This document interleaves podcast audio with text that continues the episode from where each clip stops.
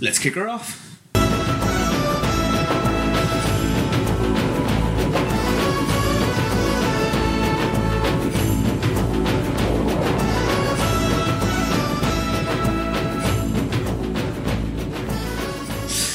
Ba, ba, ba, ba, ba, ba, ba, ba. Ba, ba, ba, ba, ba, ba, ba, ba. Da. In West Philadelphia, oh, born and raised. We got to keep this fresh. It's the only way. We got to keep it spicy. Fresh Prince of Ankh-Morpork. Who would that be? Um, Moist Von that, Lipwig? like you'd have to. I know it wouldn't w- sort of work with Ankh-Morpork because Ankh-Morpork is a rough place, and the thing with like Fresh Prince is he's gone from a rough place to a posh place, isn't it? So we go to Uberwald or something, maybe. Yeah. Or, or it would be like that he's from the Shades and he went to like Ankh where like the posh people live. Interesting. Yeah. We're getting off topic immediately, and we're like less than five seconds into this. So, uh, You know, you know what it'd be? It would actually probably be like. Now I'm thinking of it. It, would, it sounds terrible. It would be um, like like Vimes' distant cousin or like nephew or something like that. you know, because he he came from a really rough background, gets into trouble. So like Vimes and Sybil have to. You know, uh, like he, he becomes their ward in the the posh uh, big house they live in uh, on- in Ankh. You know, and then he'd be like getting up to mischief and things like that. That's that's the Uh, family friendly movie of uh, Discworld that I really desperately want to see now that it's been popped into our mind. Um, so yeah, Colin, what's going on? what are we doing? So we are doing Radio Moreport, the podcast where we rate, review, analyze, discuss, and argue about Terry Pratchett's Discworld series one book at a time. This week we are doing a Hatful of Sky. This week I'm Colin, and this week I'm joined by. Steve Hill. Yes, I am. Um, so before we go into uh, the analysing and discussing Hatful of Sky in detail, I suppose we should we should recount the old plot. You want to get us started? Yeah, okay. So we pick up um, a little while after the Wee Free Men. Uh, Tiffany Aching is now coming into womanhood. She's starting her teenage years and uh, she's gotten to the point now where she wants to establish herself as a witch and she wants to go into training. So, after breaking the news to her family that she's going to work as a maid in another town, which is something that's perfectly normal for girls her age to do, uh, she is accompanied by Miss Tick, Mi- Miss Mystic from the previous book, um, as far as the town of Two Shirts, a very very small uh, intersection. Wouldn't really call it a village or a town, just an intersection, because she is on the way to another witch by the name of Miss Level, who has agreed to take Tiffany on and basically to train her up as a witch. And when she arrives at Two Shirts, something very unusual happens. What would that be, Colin? Um, well, they start to get a. What what is it again? What what happened? Like they start. At this point, we encounter one, the Hiver. One, one thing to, to jump backwards to, to say that uh, I think it's briefly recounted at the start is that we learn that Tiffany is no longer the Kelda of the Nac Mac Feegle, that they've got a new Kelda, Jeannie from the Long Lake. Well, Tiffany was at her wedding to uh, Rob Anybody, and they have sort of a, a kind of quietly adversarial relationship, you know, where uh, it- it's kind of hinted Jeannie sees Tiffany as a as a rival of sorts, sort of in, in, in a less overt way than uh, Theon thought of her in Wee Free Men. Um, so that there's kind of a distance between Tiffany and the Feegle. So, yeah, I'm sorry, I'm struggling to remember exactly. There's some weird moment within uh, Two Shirts when the Hiver shows up and, and they have a we'll take what is it? Oh, just to recount another bit too. When they're leaving um, the chalk, Tiffany meets up with Roland, oh yes. who gives her uh, the the Baron's son, who she rescued in Wee Free Men, who gives her a package to uh, uh, as a present. She doesn't open it uh, yet, much to Miss Tick's frustration, you know, like as a witch's curiosity and, and wants to see uh, what's in it. But um, once they arrive at uh, Two Shirts, uh, Tiffany um, she gets the attention of a hiver. So a hiver is an entity that doesn't have a physical body, and what it tends to do is it finds powerful minds and it takes them over like a parasite. uh, controls them for as long as it possibly can until it basically destroys them, and then moves on to the next host. So when she's in two shirts, um, Tiffany attracts its attention, and it's here she meets Miss Level uh, in the forest, a little bit away from Two Shirts. Now Tiffany has learnt a new trick since we met her last, where she can step out of her body and view herself from the outside. Now, at one point, Miss Level and Miss Tick are having a private conversation, and they ask Tiffany to give them some privacy. So Tiffany takes a moment, steps out of her body, and gets closer so she can eavesdrop. And this is when the Hiver suddenly becomes aware of well not becomes aware she it's already aware of her but this is when it tries to take over her body but it fails basically so tiffany kicks it back out without really realizing what has just happened so uh, what happens after that Colin? So Tiffany goes with Miss Level to her uh, cottage. Um, she gets heartily sick along the way. She doesn't take well to riding on broomsticks. Uh, when she arrives, um, she kind of finds a lot of oddities. There seems to be a like um, when she, she kind of arranges her things, there seems to be a, a ghost that uh, um, puts them back in place. Mm. Uh, she's kind of like Miss Level and Miss Tick have sort of let slip that there's another person in the house, but they haven't said who. Mm. Um, so then Tiffany eventually discovers that uh, she, she has brought a bunch of kind of keepsakes to remember the chalk. Uh, and this ghost is continually kind of rearranging them, and then she discovers that um, uh, Miss Level is in fact two people, and as Miss Level's eager to uh, um, assert to her, it's not just that she's twins; it's that she's uh, one person in two bodies, mm. um, who in fact masqueraded as twins during her career in the circus, as Tiffany sees from a from a poster she has. Uh, and uh, now, having kind of complained about this, Miss Level tells her about uh, the what, what's the word for it? It's not poltergeist. They kind of um, an ondageist on the ghost, yeah, Oswald, who is the ghost who is just very, um, I suppose, like anxious uh, and anal, anally retentive about cleaning up in the house. Hmm. Um, so then Miss Level begins taking Tiffany out on her witching duties. Uh, normally comprise of a lot of uh, unglamorous community work, cleaning up after people, acting as midwife, uh, tending to the sick and the, you know, the old and so on. Um, and then Tiffany is visited by uh, another young witch called uh, Petulia. Yeah, that's right. Um, who wants her to meet some other young apprentice witches. And what, what happens when she does? So she goes to what is essentially um, a millennial witch gathering, I suppose, in which uh, all the witches are gathering and they're talking about the things that they should do uh, as witches. You know, they should be using magic spells, dancing around naked, all the things that Magrat used to lament that she wasn't doing back in the earlier witches books. They are led by a young witch named Anagramma who uh, is basically the loudest and bossiest of all the witches, and she basically puts every other witch there down because uh, she just finds fault in everything that they do basically. But apparently all the other witches they're constantly trying to find her favor simply because there's something about her that makes them want to uh, her to approve of them so. Yeah she's a very dominant personality and in fact it's sort of ambiguous um, how, like you mentioned, them having this frustration with the traditional way in, in, which witchcraft's done and wanting to do it in a, a, flashier way. And certainly we get that sense from Tiffany early on that she's a bit uh, nonplussed and, and disappointed by the work she's doing with Miss Level. But it's sort of ambiguous as to how much those other young witches feel that way and how much they're just doing what Anagramma tells them to do. Mm. She's the, the dominant personality there.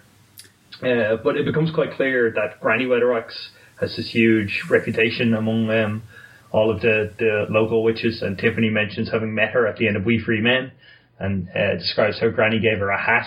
And the, cat, the hat, as we kind of saw at the end of that book, is like a, a metaphorical hat, hat full of sky, if you will, um, an invisible one. And uh, she says this. I, I really love this moment. It's one of those things. Like it's very I'm not sure she's quite a teenager. I think she's about 11 or 12 here, but it's very kind of like adolescent tween sort of moment where you say something like that microsecond as it's coming out of your mouth, you think it's the right thing to say, and then as soon as it leaves your mouth, you're horribly, you know, embarrassed by it. And, and that's what happens to her when she um, points out her, her invisible hat to them, which they all find kind of very amusing and childish. Mm-hmm. Uh, so then she goes back to um, Miss Level's face, kind of in a you know a, a bit of a sulk, a bit of a um, uh, I suppose not so much a sulk as, as just feeling really uh, embarrassed that that te- very teenage oh I want to die Morto. moment. Yeah, and at that point she takes a step outside of herself using her see me technique you mentioned earlier, and is possessed by the hiver. Yes, indeed. And this is when this is kind of the central crux of the story when the hiver basically assumes um, Tiffany's identity and she once she is possessed, it's not immediately clear to Tiffany what is happening to her because she's only vaguely aware that she is possessed at first. Um, because there's many aspects of her personality that are retained while the hiver is taken over her body. Um, we do learn later that it isn't exactly possessing her mind, but rather it has removed her conscience so that it allows her to do all the things she normally would do if she had no uh, sense of uh, justice or morals. So while she is in this state, uh, a number of things happens. Um, she goes. T- uh, basically, she wants to. She goes. To, she goes to Anagramma's witch's house first, which is I forget her name now. What was the name of her? The witch looking Oh, Miss Earwig. Miss Earwig. Yes, Uh, thank you. although she insists on pronouncing it Mrs. Arwig, Ah, yeah. uh, which is a kind of like um, oh, what's that British sitcom character who pronounced bucket as uh, oh, Hyacinth Bouquet? that's a um, kind of had like delusions of being posh. Reminds me of a uh, a woman whose um, house my uncle done a job in called Doyle, who insisted on referring to herself as Doyle. she sounds like a delight. But um, once she arrives at Miss uh, house, uh, she sees Anagramma again and basically displays to her that she is, in fact, a very powerful witch by uh, taking hold of Anagramma in, psychically, telepathically, and just like lifting her above the ground and just showing, giving her a display of her power. Um, but she does this partially to intimidate her, but also to get Anagramma on her side. She tells Anagramma she wants to get all the witch getup that she has the the cloak, the the hat, uh, the amulets, all that jazz. So Anagramma takes her to a, a dwarf's a smith. Uh, is it a, a jeweler or a blacksmith or a combination of both? No, he's kind of like he's just a general witch goods seller. So it ranges for everything from clothes to wands to jewelry. Um, uh, so like it's kind of hinted at like a, being a dwarf, he's uh, good at the metalwork and things like that. But it, it seems more, um, I don't know, more specific than just being a, a blacksmith. Um, also, we should say earlier on, the Feegle had dis- uh, like had discovered the presence of the Hiver, and they were worried about Tiffany. Jeannie had initially forbade Rob, anybody, or any of the other Feegle from going uh, after Tiffany out of uh, jealousy, I suppose, and you know worry that they're over where their loyalties actually lay to her or to Tiffany. But eventually, um, she gives Rob uh, leave to go, um, and oh, is she puts she puts a gas on him? Is it to to go or to come back? Sorry, say again. Oh, it's. Um, I think it's to come back. Yeah. Yeah, yeah. So like that, he, he's going to do it, but he has to uh, survive. Um, so he, and- he and the other people basically uh, disguise themselves as a person by like all kind of like they steal a lot of clothes, including stealing one whole person's beard, and uh, they they kind of form this weird composite person. Um, it reminded me of. Do you remember we done uh, Clive Barker's Books of Blood in in college? Oh, I never actually read them myself, but yeah, yeah.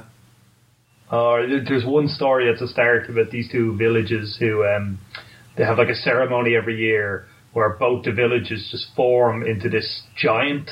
Like so, you know, you have I, I can't remember how exactly they do it, like whether they build a structure to work around, but you'll have say, you know, dozens of people being the arms and you know whatever, dozens of people being the head and different things like that. They've got to fight the other village's giant, but um, that's what it reminded me of, and how like chaotic and messy and uh, what a vivid image that is of all these tiny people pretending to be one big person.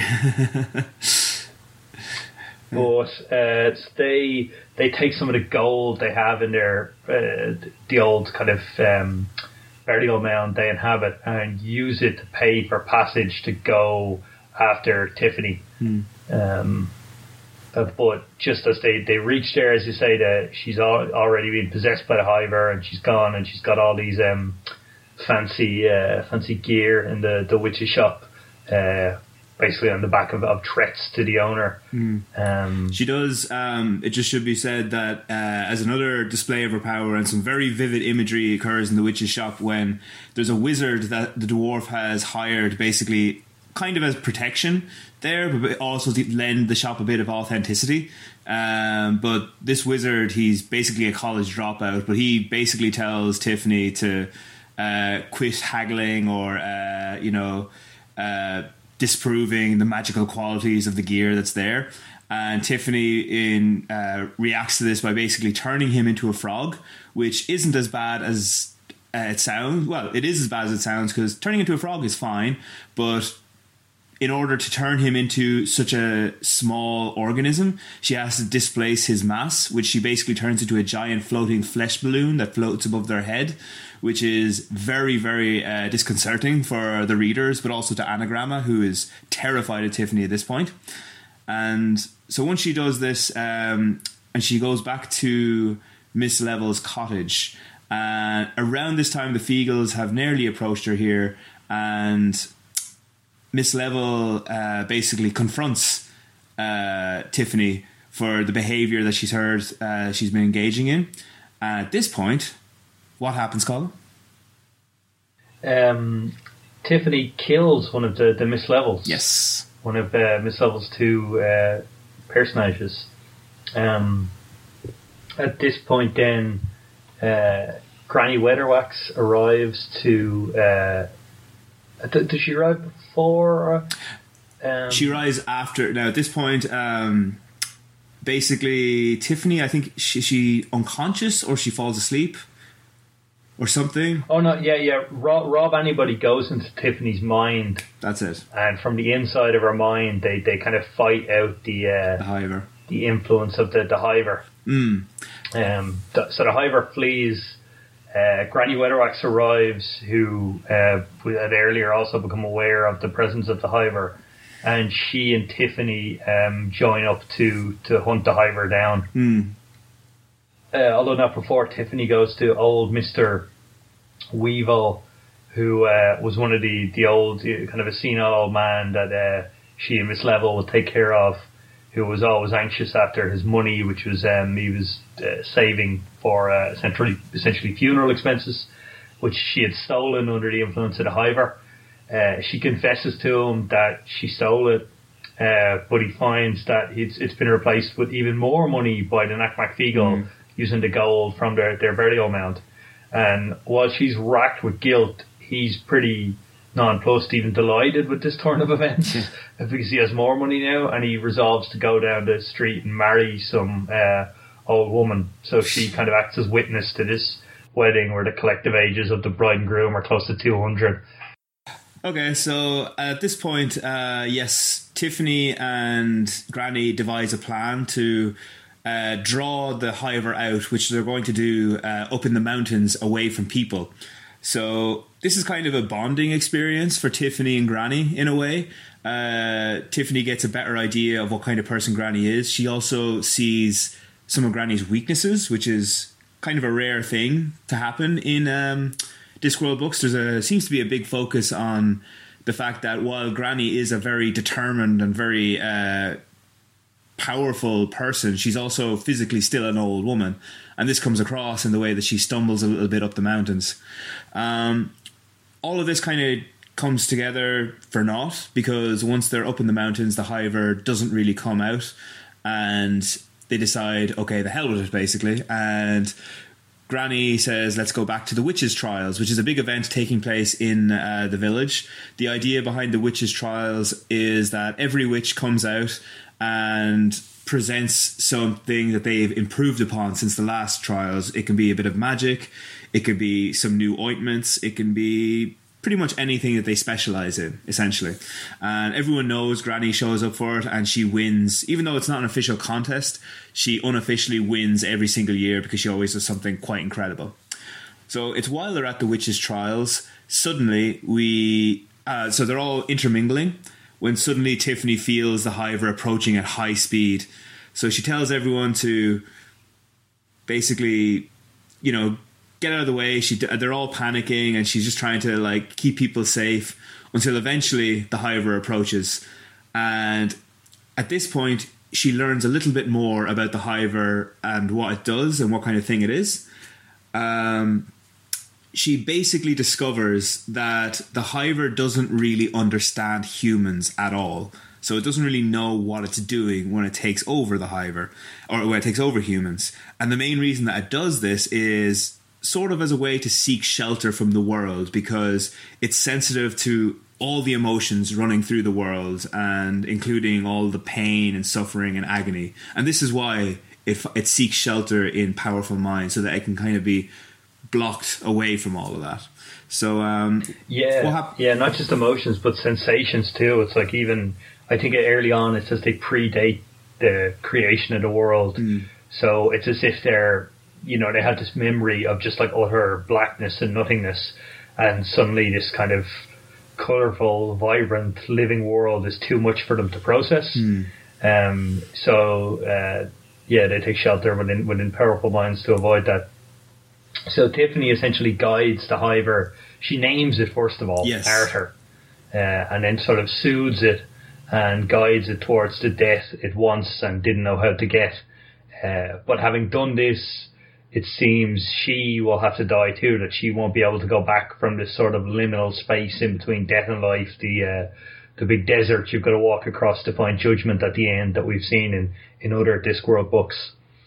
But Granny Weatherwax is able to come in and uh, rescue her from from that liminal space, and they both uh, awake in the witch trials uh, there's a huge sensation. Basically, like people aren't quite sure what happened, but they know it's you know more powerful and uh, kind of uh, notable magic than they've ever seen. And a lot of Tiffany's uh, young friends, as a consequence, are kind of encouraging her to like challenge Granny Weatherwax, sort of on the back of of that feat. Um, I wasn't sure. Maybe you were clear on this. I wasn't sure whether they were saying challenger because they assumed, oh, if you've just done that, like we saw you Spirit of Fear, you're obviously more powerful and you'll beat her now, or the challenge would be kind of top what I've just done there. Um, mm. You know, she wouldn't do anything more. She would just ask, say to Granny, like, I just disappeared and appeared, and you can you do better than that?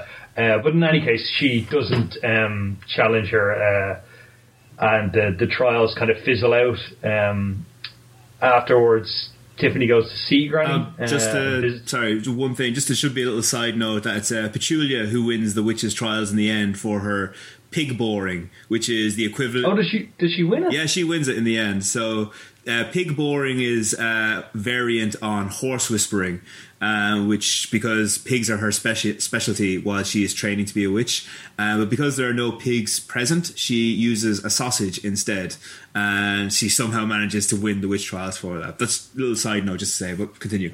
okay. Uh, yeah, I like picturing how exactly that, that would have played out. but um, yeah, so Tiffany ends up going to, to Granny's uh, house and, and uh, giving her her hat back. Granny had given her her, her real hat um, at the conclusion of the, the trials. Uh, Tiffany talks about finding a hat for herself. And she shows, I suppose, like a, a better understanding of Granny than we've seen anyone except maybe Nanny Ogg or a time from Magrat um, have, hmm. uh, when she sort of shows how Granny turns her weaknesses into strengths. Like that, they make the um, they're talking about concentration earlier, and they say like uh, try not thinking about a pink rhinoceros. And you know, once you hear that, it's put the image in your head, and you can't not think of it. And the reason Granny can do it is because she's never seen a rhinoceros and has no conception of what it looks like. Because for all her kind of power and wisdom, she's this very uh, parochial, you know, stubborn, uh, semi-literate, uh, like old woman. Hmm. Um, and Granny's sort of impressed by this. Then we close with Tiffany going back to the back to the chalk, uh, and basically, um, I suppose uh, resolving to be the, the witch of the chalk in the way that she's come to terms with that that her grandmother was, whether her grandmother knew it or not, or whether anyone acknowledged her uh, uh, one as that. Mm. Um, and she says that when she's older, she will wear midnight, but now she'll wear a hatful of sky in a nice title drop and a reference to a future title and to that uh, lovely poem. I, when I'm older, I shall wear purple, whose author escapes me. Mm. And uh, that's the book, right? Yeah. Nope, I think that's more or less it. Um, any other little details are minor enough that I'm sure we'll talk about them now while we're talking about it. Um, so yeah, I I think I mentioned on an earlier podcast that I'd read this book before and I was looking forward to revisiting it because I couldn't remember it. I think what I actually misremembered was the fact that I read this book before because I'm pretty certain I haven't because I did not remember the plot at all while I was reading it. So I must have thought I read it and didn't. Um, I think if you think back now, when we were talking about the Wee Free Men, I think I kind of revealed that I wasn't a huge fan of it. It it was a bit dry for me. It didn't really work. I think this one is considerably better. I think this is a much better book overall than the Wee Free Men. It's interesting because I found a parallel between the Wee Free Men and Hatful Sky and uh, Lords and Ladies and Masquerade. So if you think back, we were in deep awe of Lords and Ladies because it was just like it was like our number one book for a very long time. And then we were highly appreciative of Masquerade because it had the sense to kind of tone it down a little, you know, lower the stakes and allow a more human kind of story to come out. And this is what I feel has happened in A Hatful of Sky, and I think it benefits Slummit hugely. Whereas before, you know, uh, Tiffany was fighting the Queen of the Elves, which is like, seems like a very, very you know, high high ranking kind of adversary and this one we're going up against a hiver which is still very threatening but manages to seem less so because simply based on the fact that it's called a hiver rather than the hiver you know mm-hmm. mm. but um, what did you think yeah yeah i, I um, would tend to agree i probably am trying to put my finger I, I think i prefer this one to uh, uh, Wee Free Men. Maybe part of as kind of like surprise value, um, like yourself, probably. I, I hadn't read it before, whereas I, I had heard the, the audio of Wee Free Men, so this is kind of when we started this out, like um, uh, geez, the painfully long time ago now, myself and Rose, I sort of resolved then that I wouldn't read any Discworld books I hadn't read until we got to them in the the podcast. Mm. Uh, so it's it's always it, there's only a, a, there was only a handful of those, and it's a nice surprise to to get to them.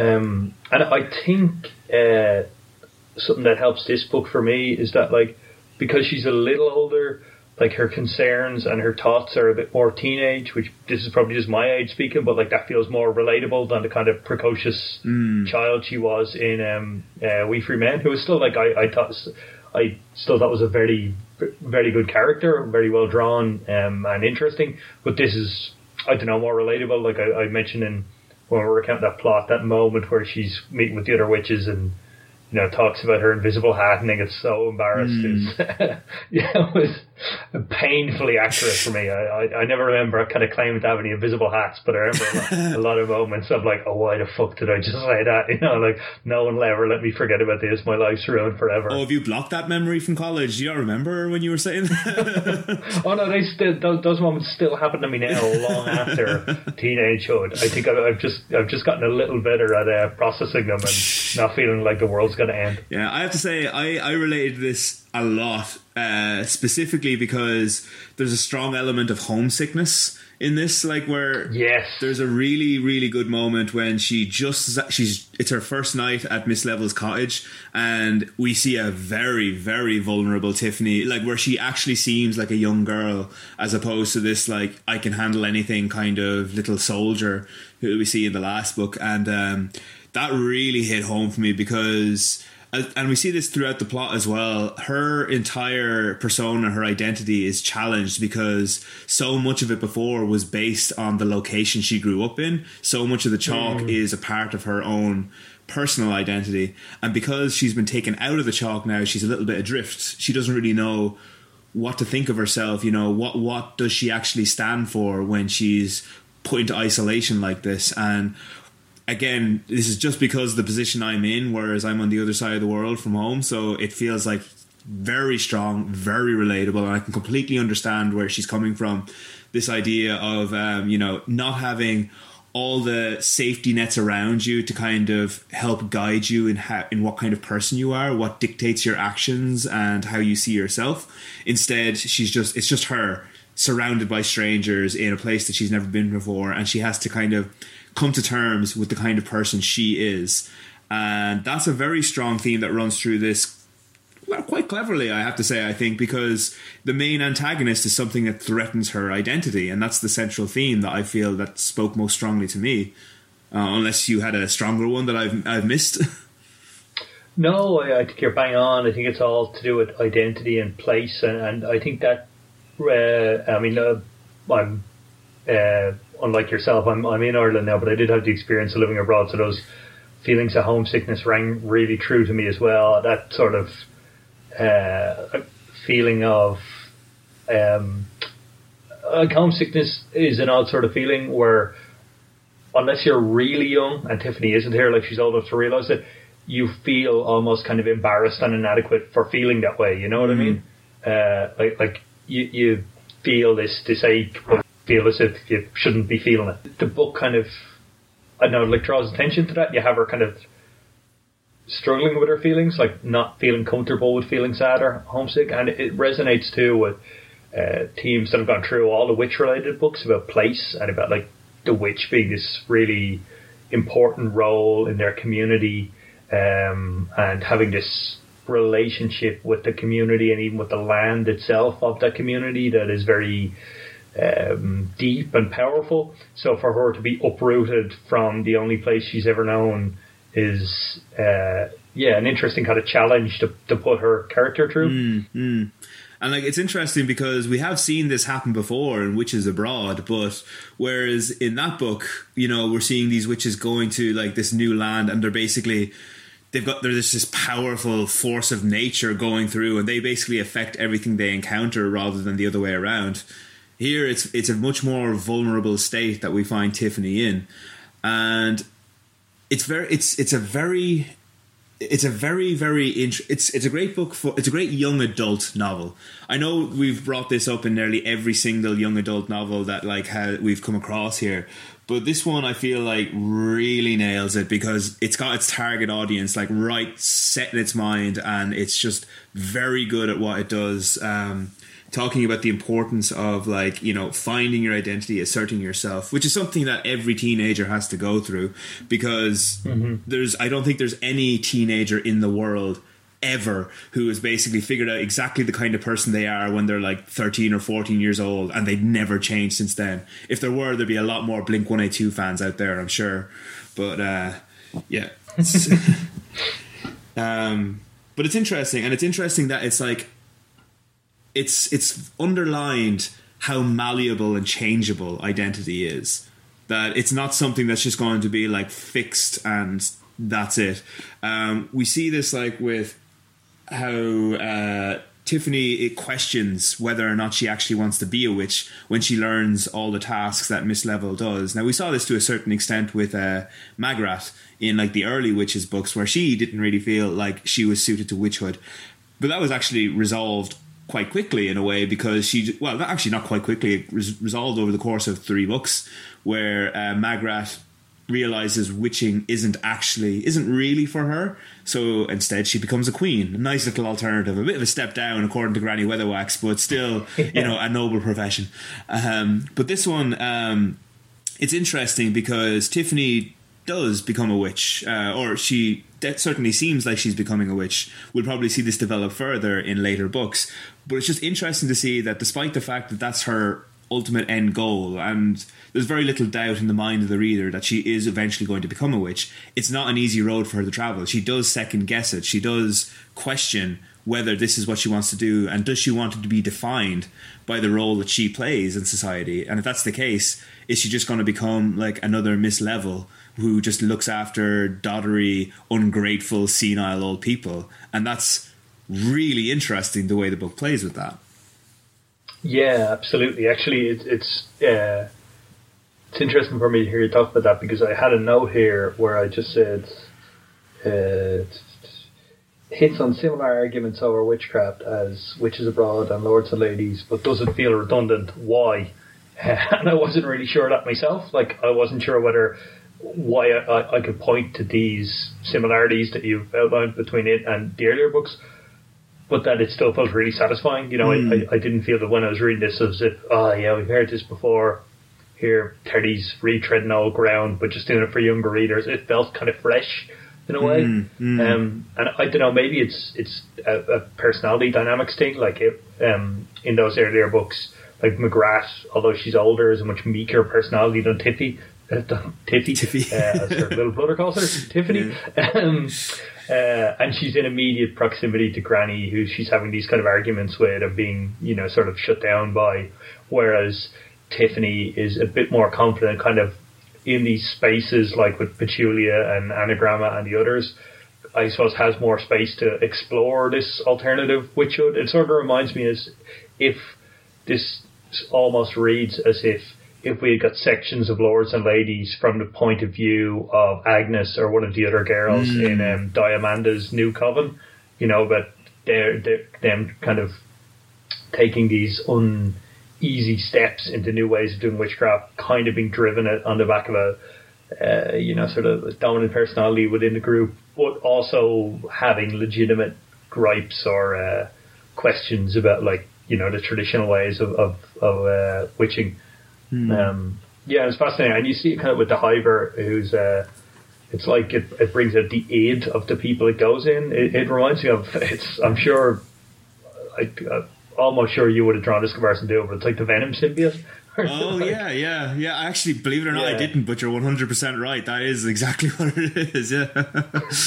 yeah, right, right down to the kind of uh, the fragmented identity referring to itself as we. Yeah, and not like fully taking over the person it possesses, for want of a better term, but kind of exacerbating certain elements of their personality and certain des- repressed desires they have. You know. Mm. Um, whether it's you know the, the urge to wear eyeliner and do really goofy dancing in Spider-Man 3, or whether it's the urge to be kind of a proper fearsome magical witch here when Tiffany kind of buys her fancy gear and turns your man into a frog and all. Yeah, it's it's really interesting the way they tackle. And do you know uh, what I found really funny afterwards when I was just like writing up a few notes about this is that there's a really interesting parallel between Tiffany and the Nac Mac Feegle when they're going around dressed up as this like person with a mad beard and like he's like it's it's really bizarre, but yeah, the Mac Feegle basically become one single entity, which which is something that I remember having a bit of an issue with in the first one because I was like, um, it doesn't feel like there's any one distinct Mac Feegle with the possible exception of Rob Anybody. But in this book, it actually makes a lot of sense and it's really interesting because they are kind of like one fierce identity, but distinct in each little part of them because they can't agree on the way that their new body should function so that they're basically falling mm-hmm. apart. And it's really interesting that we've got this very serious uh, side of things that's going on with um, with Tiffany, and she's trying to find herself and like assert who it is she is. And uh, the Nac Mac Feegle are going through something very similar, but on in a very Nac Mac Feegle way, which is almost just like a drunk struggling to like keep his legs going and moving and trying to get home. it's yeah, it's it's just fun how like this theme is weaved almost the whole way through it. Um, especially actually with Miss Level as well, who's a really interesting character on the basis of her having two bodies. What did you think about her? Like, what did you read into that out of curiosity? Um, yeah, I, I, I hadn't connected, joined all the dots, but now you're saying it. There, this notion of kind of identity and fragmented identity is there with her, where she's two bodies, but they seem perfectly in sync with one another. Mm. Um, as contrast to the Feegle, who are like one body made of many bodies, aren't in sync at all. And uh, yeah, Tiffany, who has this fragmented self as well. I think it's interesting. You have the idea of when her first body uh, dies, uh, and Granny convinces her that kind of to hold on to that other part of herself.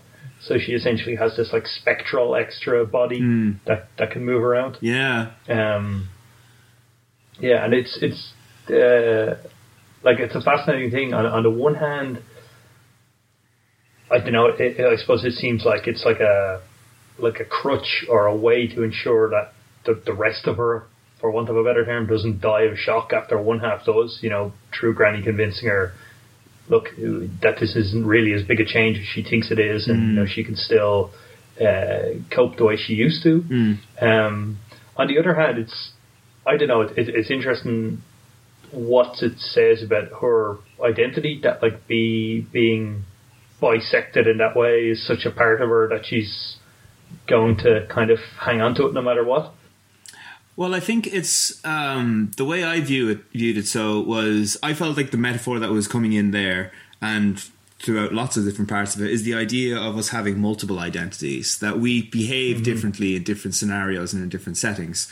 Um, we might have like an ethnic identity, a political identity, a personal identity, a role identity, all these different identities, and they might cause different behaviors to come about in certain ways. Now, this isn't particularly evident with Miss Level because both of her bodies basically serve the same function. There isn't really any major difference there, but it's more of a physical metaphor or like a literal metaphor. Uh, tangible met- metaphor, I suppose. And the idea maybe being that, like, maybe if she is forced to give up one part of her identity, like, let's say, for example, um, I'm trying to think. For like, let's say you are a Japanese English teacher, for example, right? And let's say you this is part of your identity. You identify as I am an English teacher. That's my role. It's what I carry out. This is what I consider. This is something I'm quite proud of. Therefore, it is part of my identity. Suddenly, you find that. Uh, your role has been disintegrated. You're fired from your job and you have to do something else. So you can still. Are you trying to tell me something here? No, I'm not. Not at all. but this is something like it's not that like uh, she w- once that happens. It's not to say that oh well I was never I'm not a teacher anymore and it's therefore not part of my identity. It's just like eliminated. Now I'm just a Japanese person. Um, but rather it is something that formulated her identity or yeah your identity at that point so it's something that you have to hold on to the experience of it, and it can feed into your future role identities or your own current personal identity. So it's the idea that past experiences, which might not make up past experiences and past uh, concepts of self, although might not be your current concept of se- uh, self, might still inform your current identity and concept of self. That was my take on it. Yeah, yeah, I think that's that's a good uh, assessment. That it's like you always you carry all of your experiences and all the people you ever were with you, even if you're not them mm. in the present anymore. I, I, think there's an element too where Tiffany alludes a lot, particularly when she's under the uh, influence of the hiver of Miss Level not really getting any, any, respect even by the people she takes care of, mm. and Miss Level says about how she um, she no one in the village knows that she's two people. They assume mm. uh, they if they see the two of them, they assume it's twins.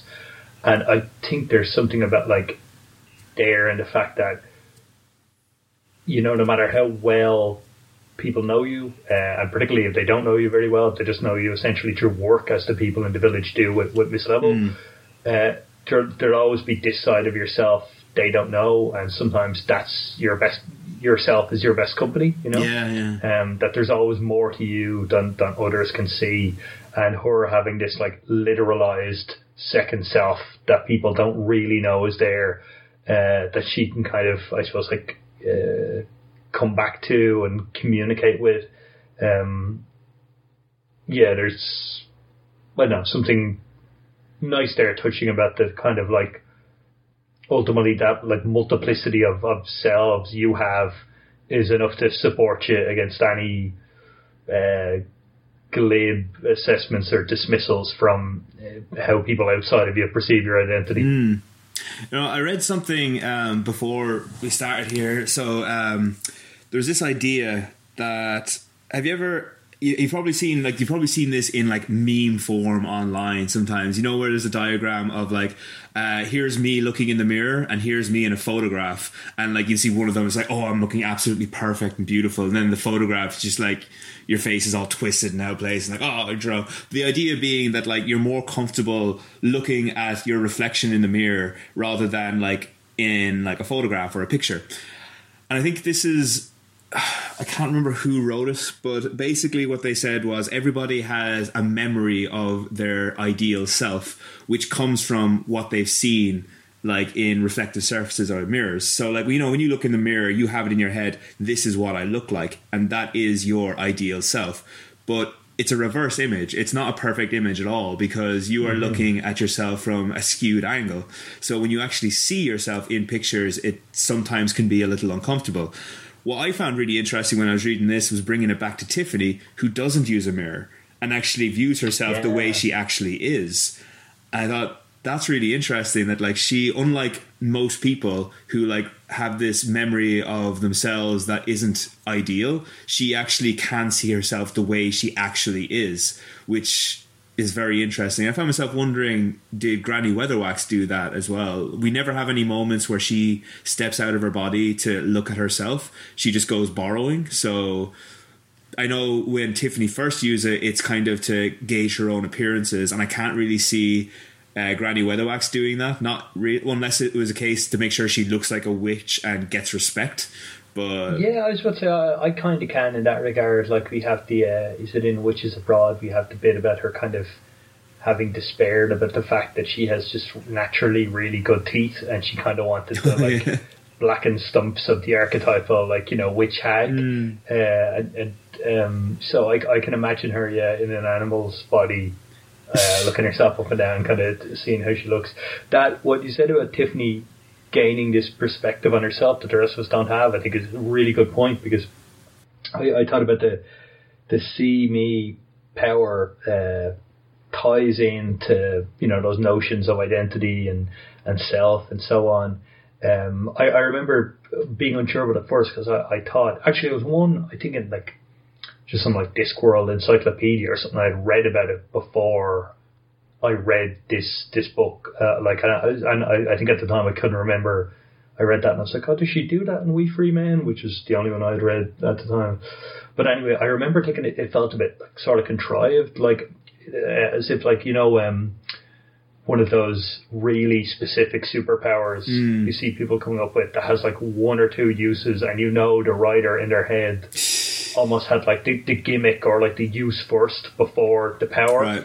And then when they used it for that, you're kind of like, what's the sense of, you know, the thing anyway, like whatever, like, oh, let's introduce a new X Man and he, you know, uh, he has the ability to translate any languages. And like, it's like, yeah uh, linguistic barriers have never meant much to the X Men before, but this story it is going to. So this guy can, you know, do his thing. Mm. Um, and it, like when they get really specific like that, it's it's a weird. I don't know, maybe it's maybe ultra nerdy and pedantic, but I can sort of buy like, oh, this person got like super strength or super speed or whatever. But when it's really specific, I, I find myself wondering, I'm like, how did, how does this even work? Like, what process gave them that power? Yeah. You know, and this obviously is doesn't have the same kind of superhero origin style to her gaining the power, but I did have the same feelings of like, uh, how how in the world would she come up with that as a power when she's kind of like you know probing and beginning to try and do stuff as a witch.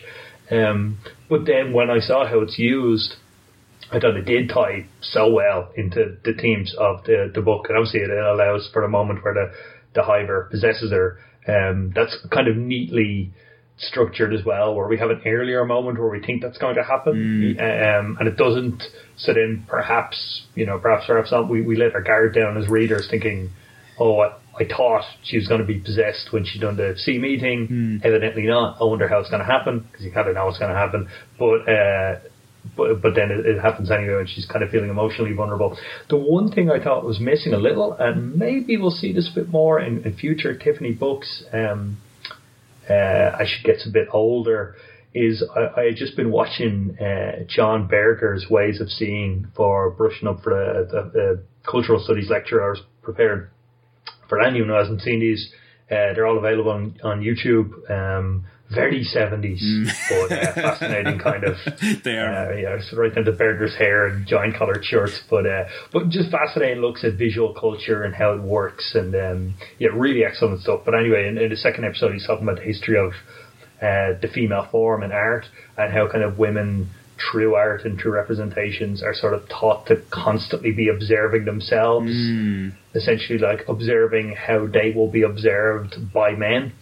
Uh, and, and, I thought like, oh, it's a pity there's, you know, for a kind of like preteen girl just getting that, like perhaps that self consciousness about her, you know, not only her physical appearance, but also just like her societal appearance, like in that same way where she gets really embarrassed about how she looks in front of the other young witches. I thought it was a pity that we don't see that a bit more explored when she's sort of regarding herself in that way. But but maybe that will be something that happens later on. Uh, otherwise, I thought that the a power that I had initially imagined would seem quite contrived actually mm. dovetailed really neatly with the themes and ideas in the book. Yeah, I think you're right, but by the same token, like if it is going to be brought up, I think it would make more sense to happen in a later book when she's a little bit older, and these kind of themes would be yeah. much more. Um, relevant like when she's like when she becomes like more of a young woman rather than like a teenager um, I think, and I think it will become more evident. Probably, I, I, hope it is something that is touched upon. And even if it isn't, I'm, I'm glad at least that it is touched upon lightly here because um, it is done very well. We, we get a sense of this when she's in uh, the witches, uh, yeah, the magic witch shop with all the uh, bits and bobs, and there's uh, that cape that she gets, which she ultimately gives to Granny Weatherwax at the end as a gift. And actually, this reinforces what you were saying earlier because there's that moment where she put uh, Granny Weatherwax puts it on, and she says, "Oh, I don't know, it'd be a bit too fancy for me." And Tiffany's like, "Oh, there was like the shadow of a question at the end of that sentence," and she's like, "No, no, it really suits you." He's like, "Hmm, well, okay, fine, I'll I'll try it then." So yeah, there is definitely an element to that, like how people look and like how people look to the world. Uh, that is really, really, really interesting. All right. Um, what was I going to say there now about um, Tiffany? There was another thing about her stepping out of her body. I think it is really good that like she has this ability, and it's just different enough from Granny Weatherwax's borrowing to seem like its own thing. Like at first, when I saw this initially, I thought like, oh, this is just going to become bar- uh, uh, borrowing. It's going to be like she's a the Robin to Granny Weatherwax's Batman. But um, mm-hmm. I'm glad that like it comes about in a way that feels natural. It's consistent with the world of witches that we've come across already, but it also very much has its own function and it causes problems that we haven't seen occur for Granny Weatherwax before. So yeah, I feel like, uh, like, like you said, I, I, can, I know where you're coming from. The idea of writing the use of this uh, ability first, and then uh, kind of writing their way into that. But I do feel it was handled very, very well overall. Yeah. yeah. Sorry, I've been on a bit of a superhero kick lately, and your Robin to Granny Weatherwax's Batman uh, comment just sent me down a rabbit hole thinking, does that make like Magrat and Nanny Flash and Green Lantern? oh. this this is a, it's a long and pointless discussion that would probably uh, elsewhere. I feel like, uh, just to throw one thing in there, I feel like Mustrum Ridcully is probably like Superman to Granny Weatherwax's Batman because like you know, yeah, they're kind of chummy, but they're also not exactly chummies. Like so, yeah, that's well, yeah, we won't we won't go down that entire. uh, oh, just w- one thing that that is relevant uh, in the in the kind of superhero comparisons. I made the comparison earlier with the Hiver and the, the Venom symbiote in um, Spider Man. And I think there's there's a similar kind of thing that, that's played with uh, uh, probably in a couple of adaptations that I remember mainly from the, the 90s cartoon is of well like when your heroic character, be it like Spider Man or Tiffany, comes under possession of this kind of entity that is causing them to act out a bit, there's always as as a reader you have this or, or a viewer uh, you have this combination of sort of like queasiness and anticipation and satisfaction. You know, in that you're thinking, oh, they're gonna they're gonna take a step too far, and what's you know, worry about what might happen. But you're also sort of satisfied at seeing them do things they normally wouldn't. You know, so you have these points where they're kind of uh, just like almost effortlessly beating and defeating a, a, villain that's been pestering them. That yeah. even though you know they're doing it under the influence of something malign uh, or so, uh, something malignant, rather, um, you still feel satisfaction about. It. But then it gets to a point where they feel like they've gone too far. You know, like whatever, like whether Spider-Man trying to actively kill people when he's. Uh, you know, in, under the symbiote, or whether it's Tiffany here, initially her kind of dressing down of Annagramma feels really satisfying, mm. and then as it goes on, you're like, oh, this is just kind of queasy, like it feels like a very mm. uh, like like emotionally abusive friendship where she's just like that. In fairness, that Annagramma seems to have with all of the other witches, but seeing her on the other side of it isn't a sort of ah, turnabout his fair play uh, kind of um, feeling. It's more a feeling of oh, this is equally horrible, mm. even though she's a bad person. and yeah, and you know, it's I think that's what makes it really interesting is the fact that um, when we are uh, confronted with this idea of like you know an id versus uh, ego sort of situation where all these people's passions are let loose to basically act how they want it is satisfying. It is something that we almost want to happen because you're seeing them dealing with all this like in tiffany's case dealing with all these ungrateful people. And uh, it just feels like so monotonous and like such drudgery that you're desperate for to do something like more. And we can see but and like we can see that like it is a very appealing thought and this gets muddied up in one way that I thought was really interesting. One of the first times when Tiffany meets, uh, I think it's when she meets Granny Weatherwax for the first time. Yeah, yeah, it's, it's when she meets Granny Weatherwax, and it's like um, while they're doing the little tasks around, just kind of keep Tiffany's mind off the Hiver, who's kind of sort of still in her mind. Tiffany starts asking her about Granny Aching. Now, Granny Aching in The Wee Free Men was almost unambiguously a good witch, or if she was a witch, she was at least a good person. She was just kind of considered mm-hmm. this like almost saintly figure who Tiffany looked up to and just like praised and like, yeah, it was great. What I really liked about this book is it throws a little bit of doubt into how good a person Granny Aching actually is. It doesn't change our perspective by any means. I still come out of it feeling that Granny Aching probably was a good witch, but there's that moment where uh, Granny asks, uh, she's telling Tiffany how some witches go bad.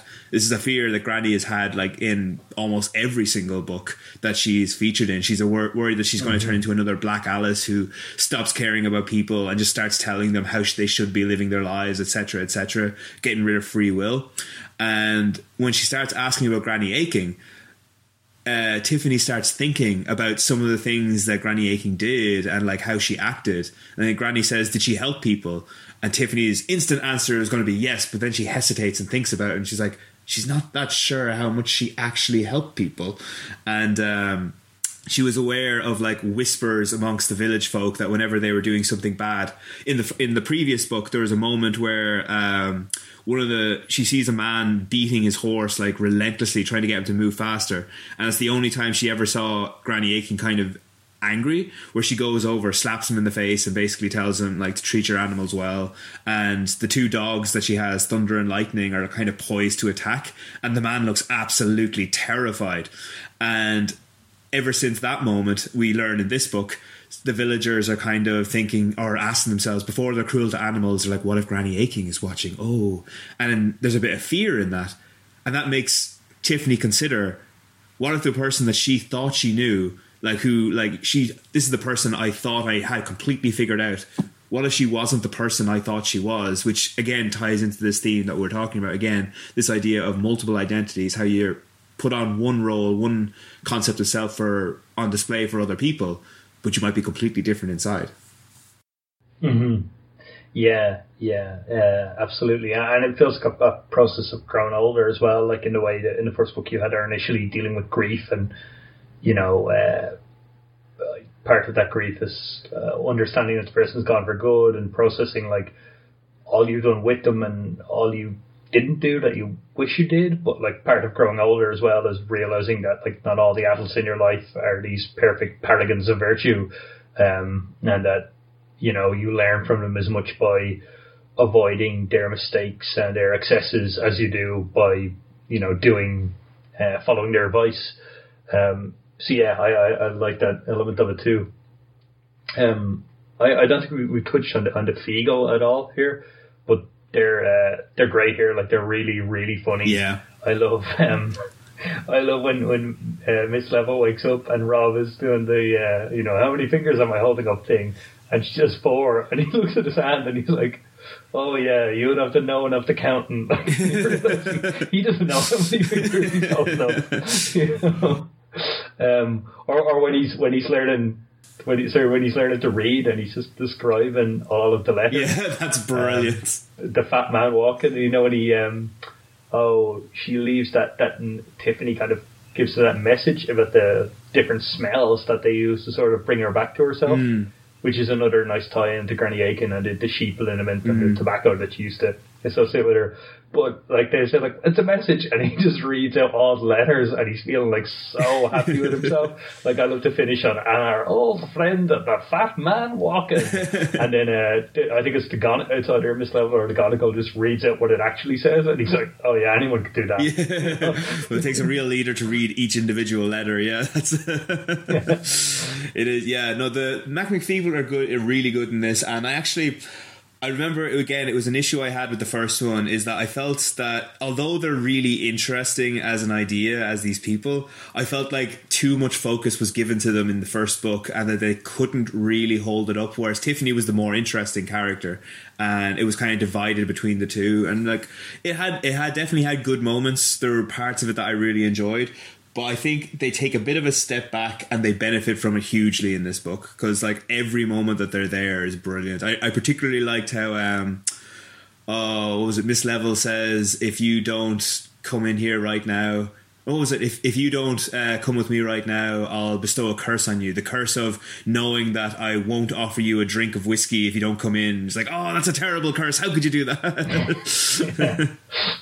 Uh, and I, I, I like the, the stuff with uh, Jeannie, um, who initially like uh, seems just this petty uh, adversary for Tiffany. That's you know at first you think she almost just might be a, a like a plot device, both to get Tiffany out of her arrangement as Kelda mm. and to ensure that the, the aren't with Tiffany, so you know she can.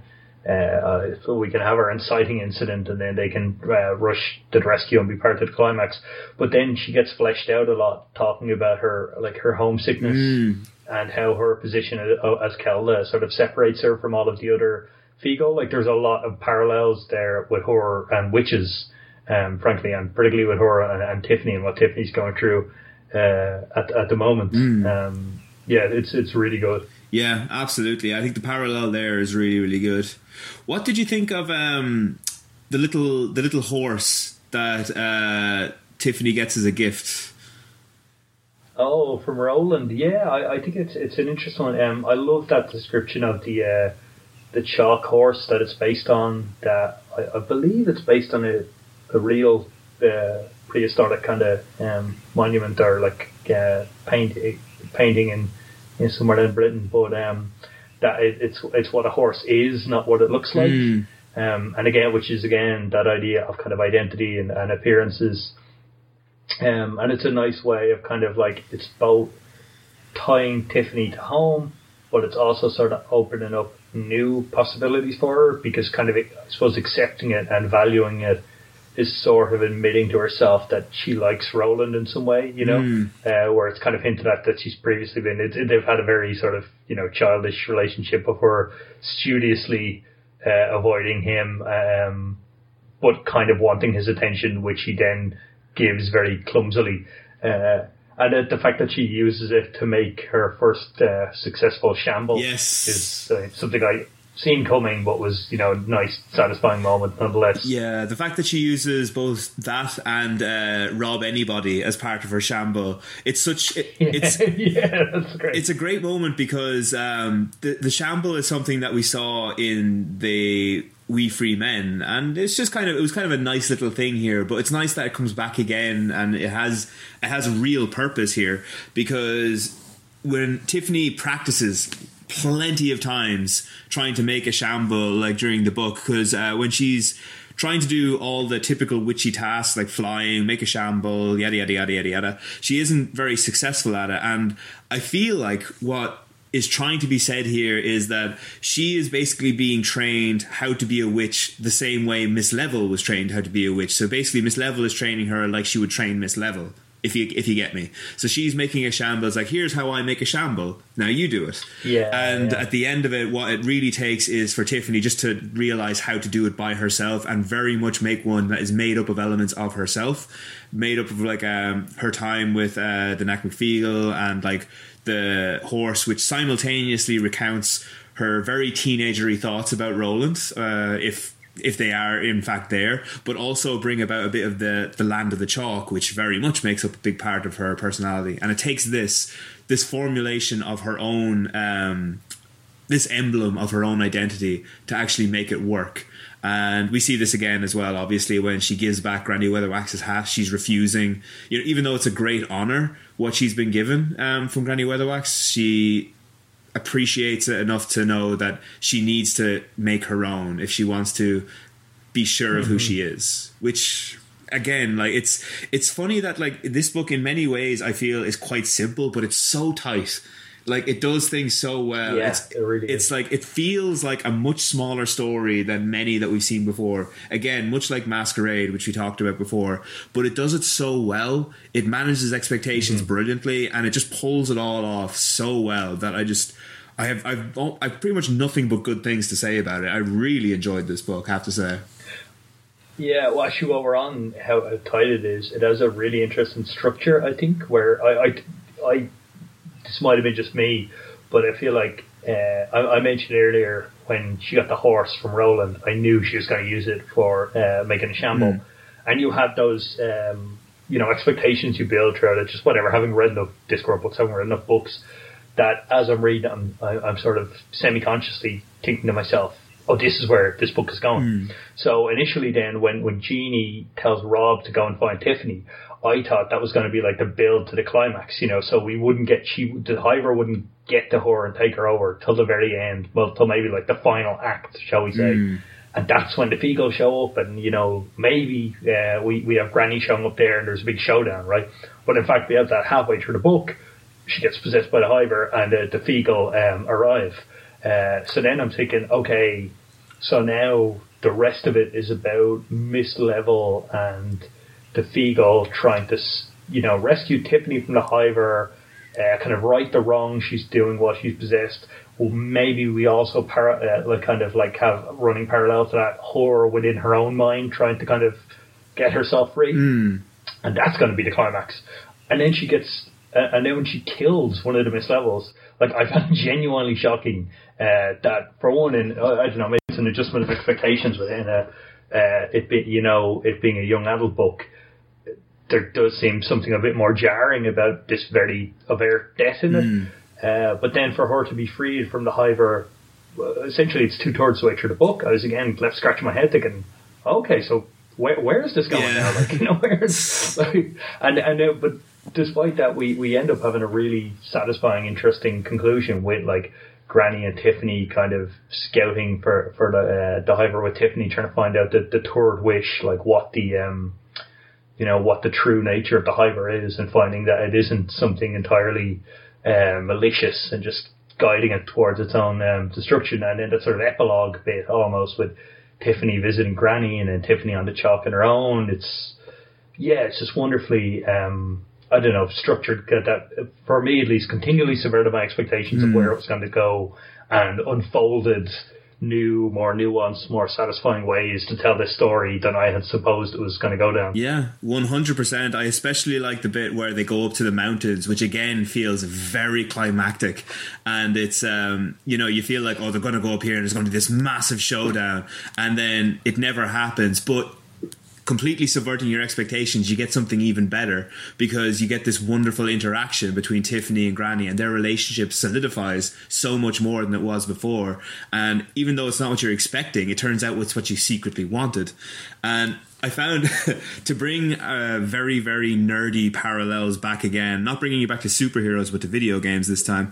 I was watching a YouTube video about the comparison between Metal Gear Solid and Metal Gear Solid 2 and how the second game is like uh, completely subverted fans' expectations. What they thought they wanted was a repeat of the first game, and that game goes to great lengths to show you that's not what you wanted at all. Because every time it gives it to yeah. you, it's like a, you know, it turns out to be a pale comparison, and instead, like all the best bits of those are the bits where it steps out of the first game shadow and like becomes its own identity. And this does it as well, which I found really interesting because there's plenty of bits where it's kind of shadowing uh, the wee free men, like when it goes up to the mountain mountains, like even the idea like of going up to the mountains and it's colder, I think up there. I, I can't remember. Was it snowing in the mountains when they go up there? Um, I don't think it's snowing, but it yeah, is I mean, cold, kind of inhospitable and cold. Yeah, yeah, which kind of sort of mirrors like the showdown between the Queen and uh, Tiffany because she was creating all the snow everywhere. And um, yeah, like you said, you think you thought that the Feegles were going to arrive, and that was when the big showdown was going to come, and maybe Granny Weatherwax would show up as well, which is exactly what happens in the first one. So, and also. Mm-hmm uh, this wasn't the case for me, but it might have been for other people. Maybe they thought Tiffany was such a great character because she was just so like stoic and confident and great. But instead, in this one, we get a Tiffany who's very confused and questioning and doesn't really know who she is, and maybe she doesn't even want to be a witch anymore, which is completely mm-hmm. thrown us under the. This is not at all the Tiffany we signed up for in the first book, but turns out to be much more interesting. so yeah, I, I just thought that was like very clever, very well done. Yeah, yeah. With regard to that, I find it really interesting how it handles the climax of, it, of that. Um, was so the, yeah the the end of the, the first one where as, as I said this does feel like a kind of step down in scale from battling the, the Queen of the Elves, mm. and we have Tiffany kind of reflecting on that uh, almost in a weird way I mean, sort of uh, um, reflecting on some of the criticisms we had of it, of this very dreamlike finale where she summons these kind of nebulous but incredibly uh, enormous powers to defeat this this evil being. She's kind of reflecting on it here as like it almost feels like a dream, mm. and you know, was it really me? That's not something I can do again. So, uh, like it's it's not something I can kind of um, take pride in. It was it was interesting. It, it kind of reminded me got like parallels with like the, the bits early on in like Harry Potter when everyone's kind of fawning over him mm. and he's mm. like thinking that you know these people uh, value me for something I can't even remember and I, that I don't even know how, how I done. So uh, you know he's having certain feelings of uh, what's the word I'm looking for, like inadequacy um, about it, and and something similar here with Tiffany, and I think perhaps all the more uh, affecting because in this case we read that book, so we kind of went on that emotional journey with her, saw how she kind of like overcame things, but still can understand why she doesn't. Uh, I don't know why they don't fill her with confidence. I suppose. Mm. Um, I, I want to try and think of like some of uh, we've we've fawned over this book a lot, which is something that I know we said we try not to do, where we just say like, "Oh, it's brilliant, isn't it? It's great, it's perfect." So, just trying to think of some of like the flaws of this book. Um, so, I suppose one of the few things now it doesn't bother me a lot, but it is something I feel should should be mentioned.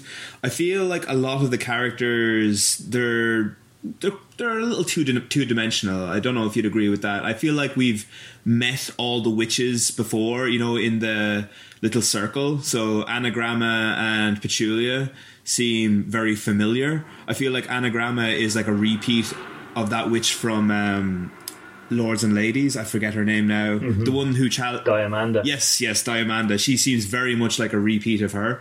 And Petulia, I think um, she kind of seems a lot like Agnes when she was a part of Diamanda's little group. Yeah. So like it feels very similar to that. Now it serves the function of the book very well. Don't get me wrong; it's perfectly fine and functional. But um, there's not an awful lot there. Um, yeah, there is a similar feeling to Wee Free Men that like Tiffany is the only fully fleshed character. Mm. Uh, well, Granny here, I suppose, although Granny benefits from the fact that we know her from other books, so everything she does uh, is kind of inflected and invested with you know particular emotions and uh, motivations by us, the readers, because we know her uh, from from other texts. Mm. Um, and and like we men, it's a question of whether or not that matters. You know, whether kind of like Tiffany's story is enough to uh, hold it together, and, and, the rest of them need only be, um, you know, archetypes to, to fill it out. Mm. Um, I also feel that um, Oswald is a wonderful like creation. I don't. It's something that I don't think we've touched upon before. The idea of a reverse poltergeist who's like an obsessive compulsive needs to clean everything. It's mm-hmm. it's a really nice idea. Um, I it it is just an idea, but I, I wonder does it need to be any more than that? Does it does it need to be anything more than just a character within Miss Level's house? Because we never actually meet him as a character. He doesn't speak, um, and he's like just kind of something there to add personality to the house, and maybe that's perfectly fine. But because there's no real reason for him to be there, it makes me question like could have could more have been done there? Um, yeah, yeah. I mean, we have the kind of plot related thing where he disappears when the hiver's there, so that kind of lets Miss Level knows something's amiss. But you're right, he does sort of feel like one of those ideas that Pratchett has where he really likes the idea mm. and he's just going to work it in somehow. And kind of like the Nac Mac Feegle where I first in uh, um, Carpe yeah, you know, where yeah. he felt like, I, I love this, so I want to get it out. And, you know, sometimes like often those ideas are quite pleasant and interesting to read about, but they, they don't fit in as uh, neatly or as deeply as some of the other parts of the book. Mm. While we're on the, the subject of like potential criticisms, what did you think of the bit with uh, when Tiffany goes to uh, confess to, to Mister Weevil that she's taken his money, uh, and then finds that the the Feegle have replaced it, and he ends up getting hitched to the other Elwyn. Yeah, it's this it's good that you use the word potential here. So I'm fine with the way it played out, but it does feel like missed potential. I would have quite liked it if it had been something that Tiffany had to actually confront because that would have been a really difficult emotional problem that I feel like her character really would have benefited from. Now, it's fine. I understand why uh, Terry Pratchett didn't want to detract too much from the plot. He wanted to keep the momentum going because at this point we still haven't actually caught the Hiver, and that would have been like that might have messed up the pacing a little bit.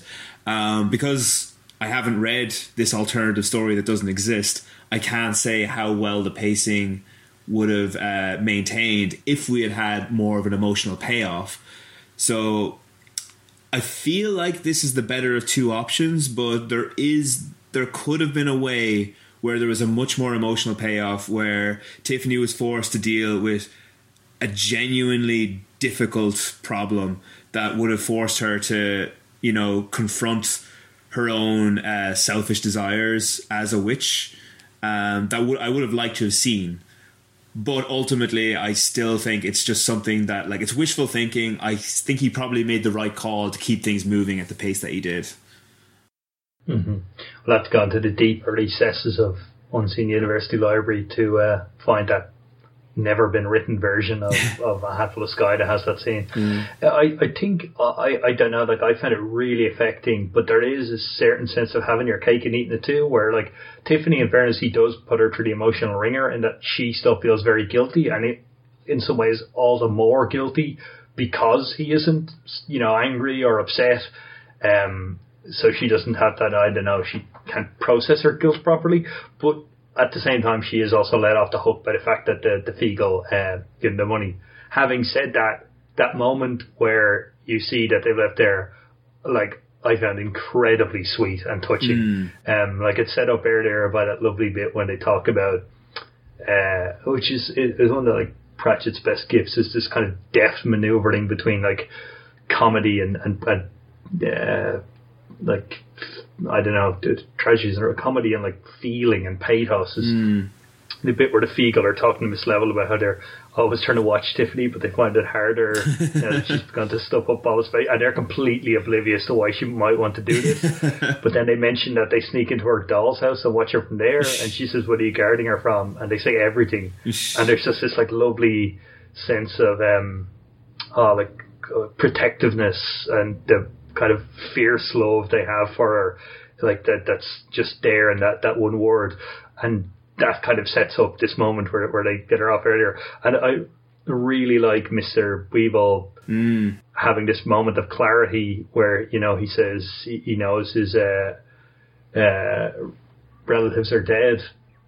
Um, and there's something, I mean, there's something nice in general about the idea of like old people not having to follow this kind of like narrative of decline where they can have this, you know, second chance and, and get married.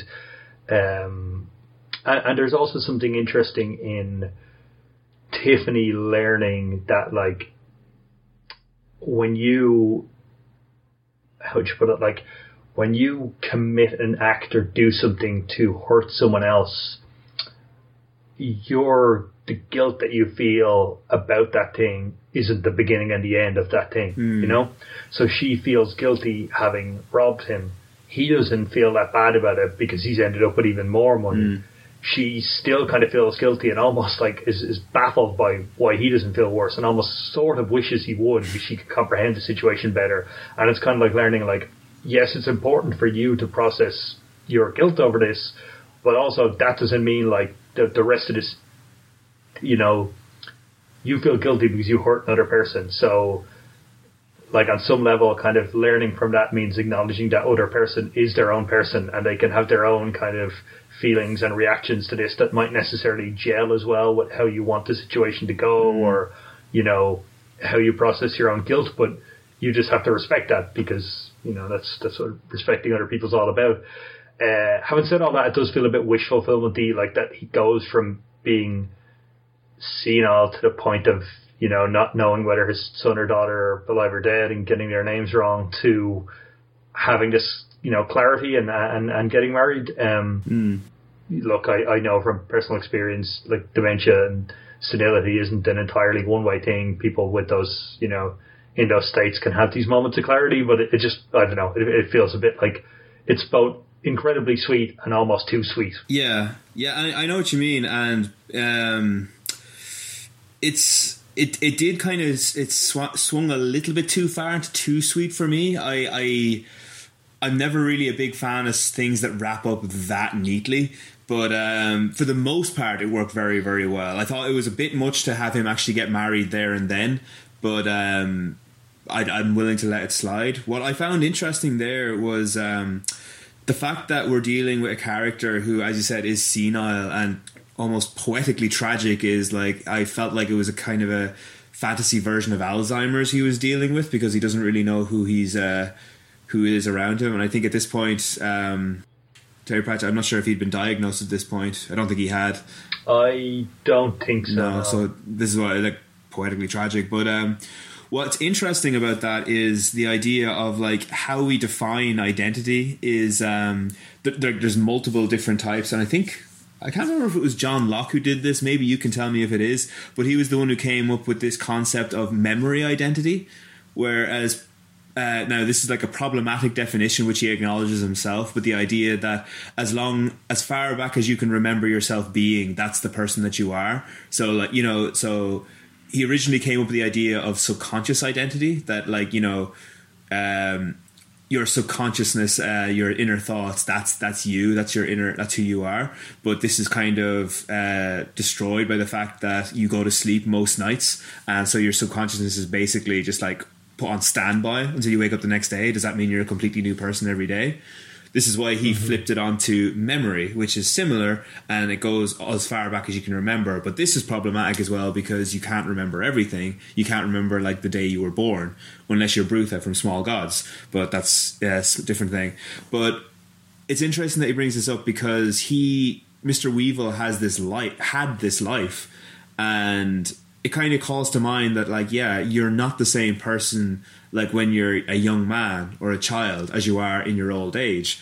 And as you said, he even has almost a complete transformation when he's like originally this senile person to this completely, almost completely lucid, happy, cheerful man. It feels like a different person. But maybe that's the point. I mean, like you said, it is a bit jarring, but maybe it's doing that to kind of hammer home the point that like yeah, you're still you. You're just taking the experience you've had up to this point and reconstructing a new identity based on your old one, but it still remains consistent and it's still you. Because this is something that Tiffany has to deal with the fact that she did terrible things when she was the hiver or the hiver was inside her, but it's not necessarily the fact that like she's a new person now or that was a different person when she was inside her. It's all her but she's just building mm-hmm. on these experiences that may not have been the her that is the present her.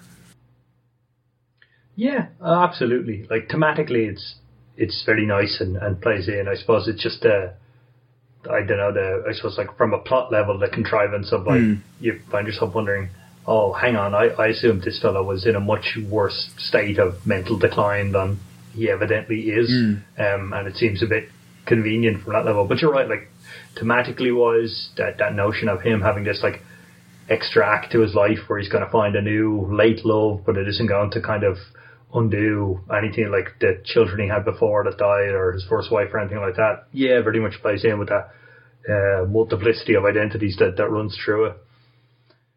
Um, on the subject of all that, uh, what did you think of the, the Hiver itself? Um, yeah, so like, um,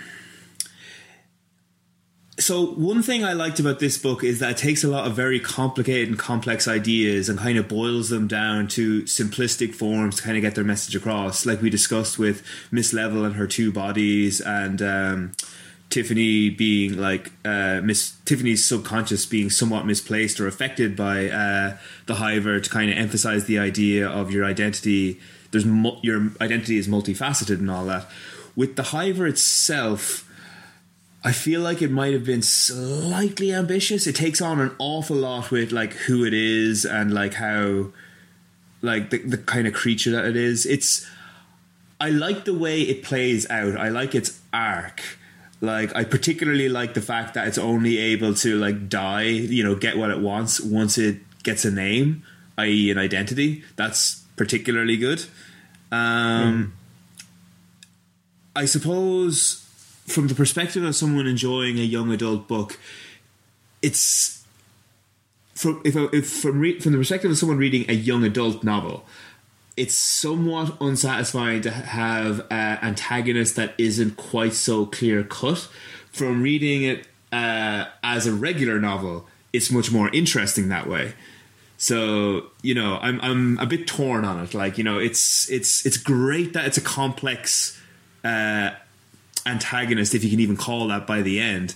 But it's also slightly infuriating that it doesn't tie up as neatly. I know I said that I don't like it when things tie up neatly, but it's like it's.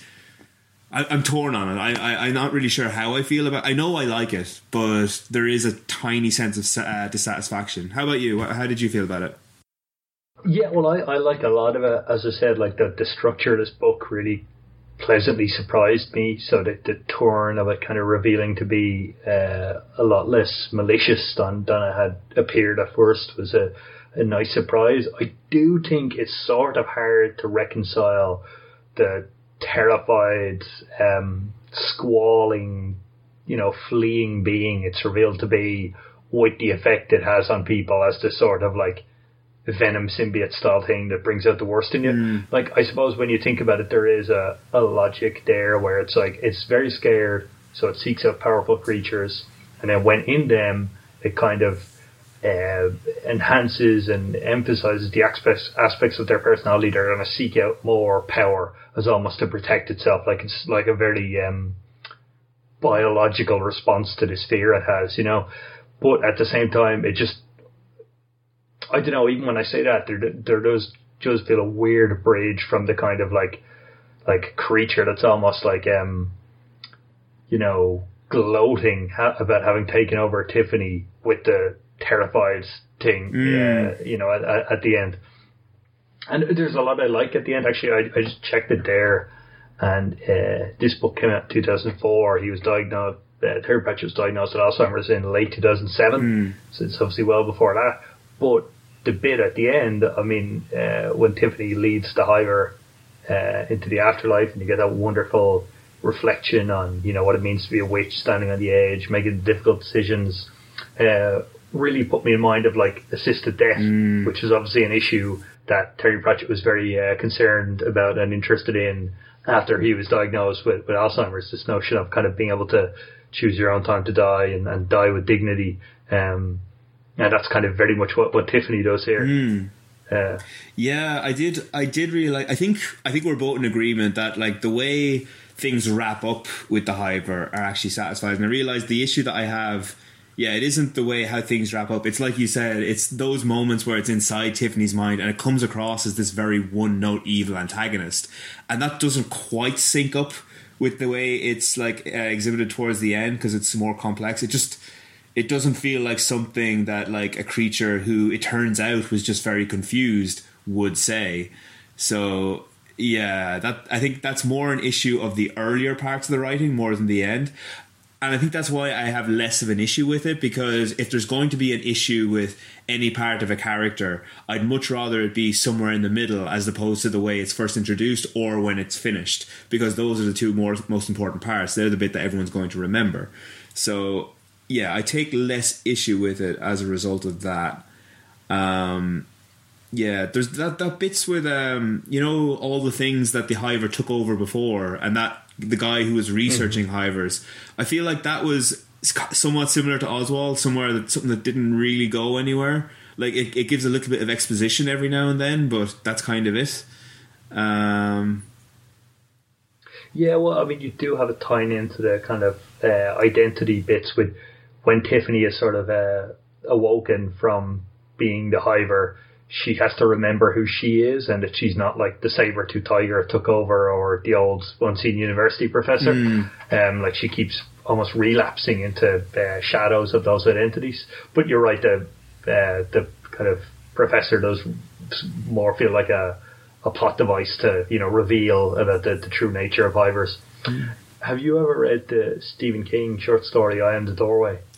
I am the what, sorry? I am the doorway. Uh, I don't think so. Was it in the collection or? Uh, it was in Night Shift. Night Shift. I think I have read that actually. Is that one of his earlier ones? Yeah, yeah. Night Shift's his first short story collection. It's the one where your man gets all the eyes on his hand. Oh yes, uh, sorry. I know some editions of the book have that in the cover. Um, but you know that the part it sort of uh, reminded me of that where uh, he talks about seeing himself from those eyes, mm. and because Earth is so alien to them, they process everything as kind of like a threat. You know, the, I, I think at one point he when he takes off the bandages and he sees another person, uh, uh, like from the point of view of the eyes, this other human is some kind of like eldritch abomination, living monolith creature that uh, you know has to be destroyed as quickly as possible.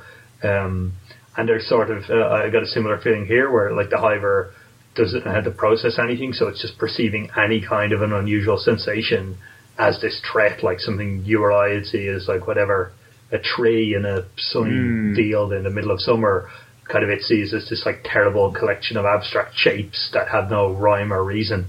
Mm. Um, like so, I just find that an interesting idea in general, like kind of turning our perception onto what we perceive as the mundane or the everyday being seen as kind of like horrible to the point of life-threatening fear to this other creature. Yeah, that's an interesting idea, actually. Do you know, just a very small side note, something that I've forgotten now, but you've just reminded me uh, since again. Um, the notion of like, I know, I know I've brought this back to this a couple of times uh, with Terry Pratchett books, but like the idea of the horror of what's happening in this is. Um, at one point it was very very stark. Do you know when uh, tiffany is talk while she's possessed with the hiver she's talking away to miss level or Petulia or whatever and then uh, it's very neat. Every now and then you'll have uh, in the middle of the dialogue just uh, the words help me but the font is about yeah. like half the size of the regular font.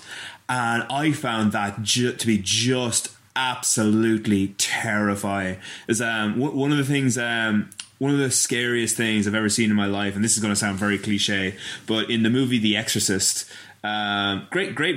I've never heard of it. It's this little indie thing. Um, came out in the seventies. Uh, like, there's a lot of bits in that that a lot of people will typically refer to when they say it's very scary. Is like, oh, the bit where she spider walks down the stairs, or the bit where she turns her head around, or even the legendary uh, crucifix masturbation scene. All these bits that people refer to as being absolutely horrific. But for me, the most terrifying, terrifying bit of that movie every single time is the bit where she's sleeping and the priests go in and they lift her nightgown up and they can see the words help me carved into her flesh.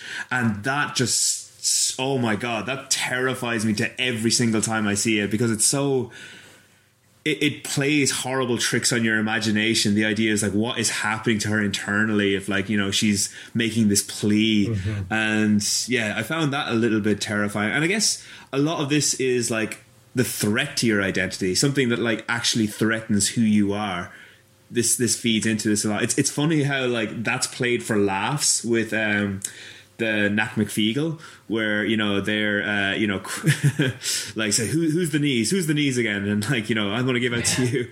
But it's funny because like the antagonist is a hiver, um, which it calls to mind the likes of bees or ants or something like that. And it's funny because the Nac Mac Feegle are kind of enacting that very same thing that they're this kind of complete entity made up of tiny, almost ant-like creatures, and yet it's still like just played for laughs. That's just a little tangent that I, I just thought about. I thought was interesting.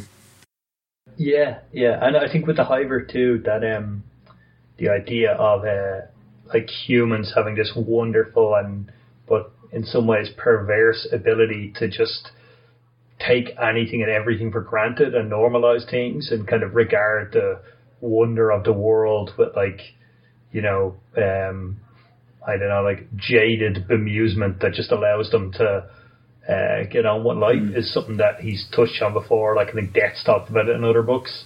Uh, so it's it's I don't know, always a fruitful area for him to explore, and we see him doing it here through the Hiver. Mm. I because because this is such a tight book. Like I feel like we're both in very much great appreciation of it and all, but I'm not sure if there's an awful lot more to say unless you have anything yeah, else. Yeah, I've no, I've, I've expended the limits of my notes. Should be uh, get to ranking this. Yeah, I guess we might as well. It is nice actually to have like a Terry Pratchett book like this um, because so used to having ones that touch upon so many things, and as a result, it tends to be successful in some and maybe not so successful in others. So it's actually quite nice to have one where like expectations are lowered and it just pulls it all together like really quite nicely. I have to say. Um, okay, so our list. Um, yeah. So I'm looking at it here, and we've got the Wee Free Men down at number 22. Definitely better. Uh, yeah, I, I, I, think it's uh, above that. Um, like let's say Thief of Time is, is above Wee Free Men. Better than Thief of Time. I'd I'd say so. Um, yeah, I think so. A lot a lot tighter. Um, maybe a little less ambitious, but uh, tighter, more satisfying. Mm. Amazing Maurice. I liked Amazing Maurice a lot. I think it had really interesting themes, but again, this was much tighter, so I think I'd probably rank it above that too. Okie doke. Wyrd Sisters? Mm, yeah, I think so. I think I, would go up a few here. Like, I'd probably. Compare it to, say, The Last Hero. Would you put it above that? Oh, that's that's one I really really like the the Last Hero. Okay, uh, how about Monstrous Regiment? I, th- I I would probably have it above Monstrous Regiment uh, because as much as I mean, look, Monstrous Regiment is 16th at the moment, which may seem low, but like this is a, a very steep curve to be grading on. There's a lot of good books even below that, but mm. I think Monstrous Regiment we probably ha- uh, found more to fault in Monstrous Regiment than we can here. Mm. And while again you might say, well, Monstrous Regiment's bigger and more ambitious, and there's kind of more room for faults, I don't think there's much of a sense that like the highs in Monstrous Regiment are much higher than the highs in mm. uh, Hatful of the Sky. You know? I agree. Yeah. Uh, um, yeah. Just to skip the last hero for a second, right? Because I know you like it a lot. Witches Abroad. Would you rank this higher than that? we're getting to the point now. It's it's not it's not going to be much higher than this, I don't think, because this is around the point where we're getting to the real classics, the Stone Cold classics. Yeah, yeah. Uh, well, this this is a tough one because, uh, like, it, it as we mentioned earlier, builds on a lot of the same themes about what it means to be a witch, about what home is, mm. and your relationship to, to kind of home uh, compared to, to leaving it. Um, again, it's probably a lot uh, tighter and more well structured than Witches Abroad, which has this kind of very long, drawn out comedy journey, uh, and then a somewhat like truncated denouement when they get to Genua. Mm. Um, I I would probably put it above like it's I love Witches Abroad. You know, I love that book, but just because this is so tight and it like deals so uh, efficiently with the themes it's going for, I think I give it give it to that. Uh, yeah, I, I could just about agree. Like I, uh, I find myself questioning whether maybe the highs in Witches Abroad or maybe some of them are a little higher than the highs in Half. Oh, absolutely, yeah, yeah, uh, yeah. But at, at the same time, w- w- as I begin to think about that, I begin to think that I'm, I'm doing a disservice to, my profile. Just to divert briefly into, um, there's two quotes very near the end of this that I just want to, to read. That, uh, one is like Tiffany giving as good an assessment of Granny Weatherwax as we ever get in any book. Um, to the end of chapter 14, and she says, "Who who are you really in there? Did you want me to take your hat? You pretend to be the big bad wicked witch, and you're not. You test people all the time. Test, test, test. But you really want them to be clever enough to beat you. Because it must be hard being the best. Mm. You're not allowed to stop. You can only be beaten and you're too proud to ever lose. Pride, you've turned it into a terrible strength, but it eats away at you. Are you afraid to laugh in case you hear an early cackle? which is just like a brilliant Mm. assessment of Granny Weatherwax's character. And then we have a, another bit here when Tiffany's kind of back on the chalk and sort of coming to terms with her role as the Witch of the Chalk. Why do you go away so that you can come back, so that you can see the place you came back from with new eyes and extra colours, and the people there see you differently too. Coming back to where you started is not the same thing as never leaving, which is simple, but I just think beautiful. Um, there, there's a quote at the end of Light Fantastic when Twoflower kind of has this like garbled uh, chat with Rincewind about like why he's going back to the Agatean Empire, and I actually used it in a lecture I gave to like American study abroad students in the last class about them kind of dealing with going back to the states after spending uh, whatever it was like you know 12, 14 weeks in Europe. Um, and where I could be doing that lecture again, I'd, I'd replace it with this quote, which I think is kind of touched on the same uh, themes, but is a little tighter. Like uh, when I look back at stuff like that, I, I realize that I'm probably underrating the the highs of this book. You know, like there's just some fantastic writing and observations in it. So yeah, I'm happy to see it go above Witches Abroad. Uh, Reaper Man ahead of time. Uh, just to say, I'm really glad that you said that last quote because I have that written out in my book as well. I think it's funny because um, I I remember when I was doing like the English board here. So I have an English board for Japanese students um, for like just full of Terry Pratchett like pictures and like little quotes and things. And I was looking for some of the best ones, and that one is actually ranked as like one of the. It constantly pops up that one. It's like because it's such a simplistic, beautiful quote. It's just like oh, it's great, very very nice. Um, so Reaper Man, um, this is this is again like we're we're measuring it against like Reaper Man is very ambitious and again it has great highs but also some considerable issues as well. So Yeah, it is. I actually noticed in looking at the list here, we have three books in a row that in, in, in Men at Arms, which is and Reaper Man, that like all have kind of similar problems of having like weird structures or a sense of like, you know, not all the, the plot lines or not all the elements of it are worthy of the attention that are given to them, but the ones, the main ones make up for it. yeah, you know? yeah. uh, and like Reaper Man again, yeah, you have this very kind of parallel plot lines running along that that does I don't know like hurt the narrative momentum of it, but Jesus, Reaper Man's highs are dizzyingly high. Like the you know, uh, Death knew that what is it to take one life could change the fate of the cosmos, but to build door that was all so much horse elbows, and he runs in to save the, Yeah. the child. Oh. You know, and the, the a battle with the, uh, the the new death at the end, and uh, Mrs. Flitworth giving him her wedding dress to uh, um, sharpen his guide on. Even the metaphors of like the shopping center, like getting it, even though that's like kind of mishandled, the the idea behind it is fantastic. You know, so uh, yeah, yeah. I'd say if at an absolute push, like if you felt that like it could go above it, I could just about squeeze it. But personally, I would probably put it below Reaper Man. Yeah, I'm I'm happy enough with that. With uh, Hatful Sky as the new number 14, below Reaper Man, above Witches Abroad. Uh, again, this is I'm sure people would, would disagree. It's very much it's like it is. It's very much a subjective thing where you know we can admit that Reaper Man has flaws that Hapless Guy doesn't. But the yeah the in my memory of it now that the it's kind of its uh, positive points are just too much Yeah, to uh, mm. overcome. Absolutely, yeah.